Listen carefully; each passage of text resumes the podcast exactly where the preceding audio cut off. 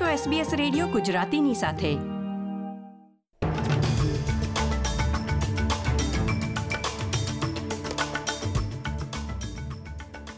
નમસ્કાર. પચીસમી જાન્યુઆરી બે હજાર ત્રેવીસના મુખ્ય સમાચાર આપ સાંભળી રહ્યા છો વત્સલ પટેલ પાસેથી એસબીએસ ગુજરાતી પર. પ્રસ્તુત છે આજના મુખ્ય સમાચાર. ગુનાખોરીને કાબૂમાં લેવા નોર્ધન ટેરેટરીમાં આલ્કોહોલના વેચાણ પર નિયંત્રણ લાગુ કરતી સરકાર.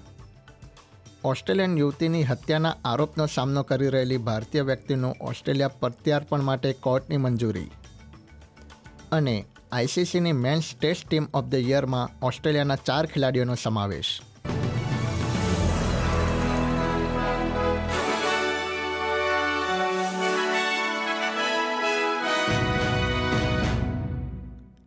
હવે સમાચાર વિગતવાર.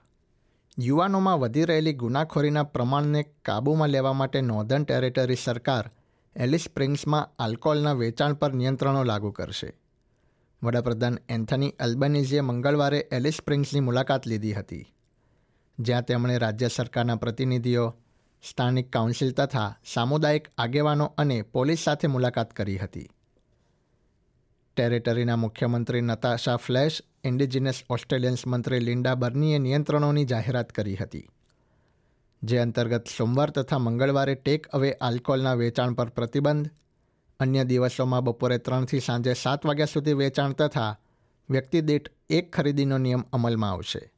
બીજી તરફ, નોર્ધન ટેરેટરીના મુખ્યમંત્રી નતાશા ફ્લેશે સલાહ આપી હતી કે આલ્કોહોલ પર પ્રતિબંધ અંગે ઇલેક્ટોરલ કમિશન સમુદાયો પાસે વોટ કરાવી શકે છે.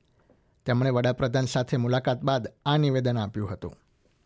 નવા આંકડા પ્રમાણે ડિસેમ્બર મહિનામાં દેશના ત્રિમાસિક ગાળામાં ફુગાવાનો દર સાત પોઈન્ટ આઠ ટકા રહ્યો હતો અને દેશમાં વિવિધ ચીજવસ્તુઓ અને સેવાઓની કિંમતોમાં વધારો થઈ રહ્યો છે. નેશનલ સ્ટેટિસ્ટિક્સ ઓફ બ્યુરો દ્વારા જારી કરવામાં આવેલા આંકડા પ્રમાણે ફુગાવ વર્ષના છેલ્લા ત્રણ મહિનામાં એક પોઈન્ટ નવ ટકા જેટલો વધ્યો છે. કોરોના વાયરસ મહામારી, યુક્રેનમાં યુદ્ધ મહામારી બાદ વિવિધ ચીજવસ્તુઓની માંગમાં વધારાના કારણે મોંઘવારીમાં વધારો થયો હોવાનું અનુમાન છે. ભારતીય કોર્ટે ક્વિન્સલેન્ડની મહિલાના મૃત્યુના આરોપનો સામનો કરી રહેલી ભારતીય વ્યક્તિને ઓસ્ટ્રેલિયા લઈ જવાનો આદેશ આપ્યો છે. રાજવિન્દર સિંહને ઓસ્ટ્રેલિયન પોલીસ છેલ્લા ચાર વર્ષથી શોધી રહી છે. ઉલ્લેખનીય છે કે તેની પર ચોવીસ વર્ષીય ટોયા કોડિંગલીની હત્યાનો આરોપ છે. પોલીસે કોર્ડિંગલીના મૃત્યુ બાદ આડત્રીસ વર્ષીય રાજવિન્દર સિંઘ પર ભારત ભાગી જવાનો આરોપ મૂક્યો હતો. અગાઉ આ મહિને રાજવિન્દર સિંઘે ઓસ્ટ્રેલિયા આવીને કેસનો સામનો કરવા તે તૈયાર હોવાનું જણાવ્યું હતું. ઓસ્ટ્રેલિયન ઓફ ધ યરના એવોર્ડની આજે જાહેરાત કરવામાં આવશે. આ માટે ફાઇનલિસ્ટ કેનબેરા પહોંચી ગયા છે. સમુદાય તથા દેશ માટે સકારાત્મક કાર્ય કરનારા દેશના નાગરિકને સન્માનવા માટે નેશનલ ઓસ્ટ્રેલિયા ડે કાઉન્સિલ આ એવોર્ડની જાહેરાત કરે છે. તે માટે ચાર કેટેગરીમાં કુલ બત્રીસ લોકોને પસંદ કરવામાં આવ્યા છે, જેમાં રિકન્સિલિયેશન ઓસ્ટ્રેલિયા દ્વારા આદિજાતિ સમુદાયના ફાઇનાલિસ્ટને સન્માનવા માટે એક કાર્યક્રમનું આયોજન કરવામાં આવ્યું છે. સંસ્થાના સીઈઓએ ફાઇનલમાં પ્રવેશ મેળવનારા તમામ સભ્યોનો દેશ સેવા બદલ આભાર વ્યક્ત કર્યો હતો. ન્યૂ સાઉથ વેલ્સમાં યુનિવર્સિટીના ગ્રેજ્યુએટ જો રાજ્યમાં શિક્ષક તરીકે સેવા આપવા માંગતા હોય તો તેમના માટે કેટલાક સુધારા કરવાનો નિર્ણય લેવામાં આવ્યો છે. પ્રીમિયર ડોમિનિક પેરોટેએ જણાવ્યું હતું કે જે ગ્રેજ્યુએટ તેમનો એક વર્ષનો પોસ્ટ ગ્રેજ્યુએટ કોર્સ પૂરો કરશે, તેઓ ક્લાસરૂમમાં જઈને શિક્ષણ આપી શકશે. રાજ્યમાં શિક્ષકોની અછતના કારણે સરકારે આ નિર્ણય લીધો છે. રાજ્યના શિક્ષણ વિભાગના જણાવ્યા અનુસાર, નવેમ્બર મહિનામાં રાજ્યમાં શિક્ષકોની ત્રણ હજાર ત્રણસો અગિયાર જેટલી જગ્યાઓ ખાલી હતી. વિક્ટોરિયાના અમુક ભાગોમાં ભારે વરસાદના કારણે રહેવાસીઓએ વીજ કાપની પરિસ્થિતિનો સામનો કરવો પડ્યો હતો. જીલોંગ વિસ્તારમાં મંગળવારે બપોરે વાવાઝોડા સાથે આવેલા વરસાદના કારણે પૂરની પરિસ્થિતિનું પણ નિર્માણ થયું હતું.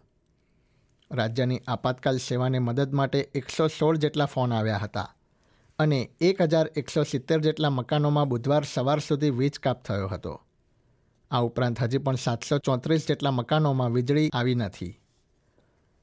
સેફ ટ્રાન્સપોર્ટ વિક્ટોરિયાએ બોટનો ઉપયોગ કરતા રહેવાસીઓને પાણીમાં વધુ સાવચેત રહેવા માટે અપીલ કરતું એક કેમ્પેઇન રજૂ કર્યું છે. તેમના નવા કેમ્પેઇન અંતર્ગત બોટનો ઉપયોગ કરતા લોકોને સુરક્ષાના ત્રણ સામાન્ય પગલાં લેવા જણાવવામાં આવ્યું છે. જેમાં લાઈફ જેકેટ સાથે રાખવું, તેની સર્વિસ કરવી અને તેનો ઉપયોગ કરવો.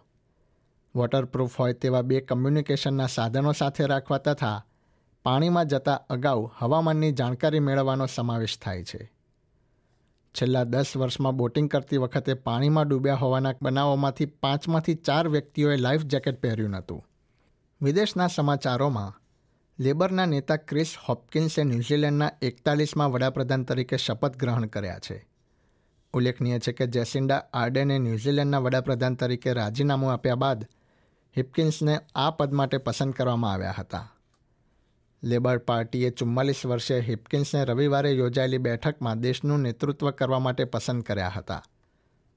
તેમણે કોવિડ નાઇન્ટીન રિસ્પોન્સ તથા પોલીસ મિનિસ્ટર તરીકે પણ પોતાની સેવાઓ આપી હતી.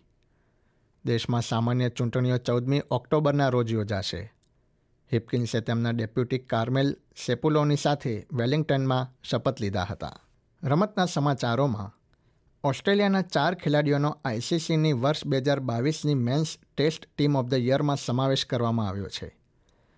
Usman Khawaja Marnus Labuschagne Pat Cummins તથા નથાન લાયનને આ ટીમમાં સ્થાન મળ્યું છે.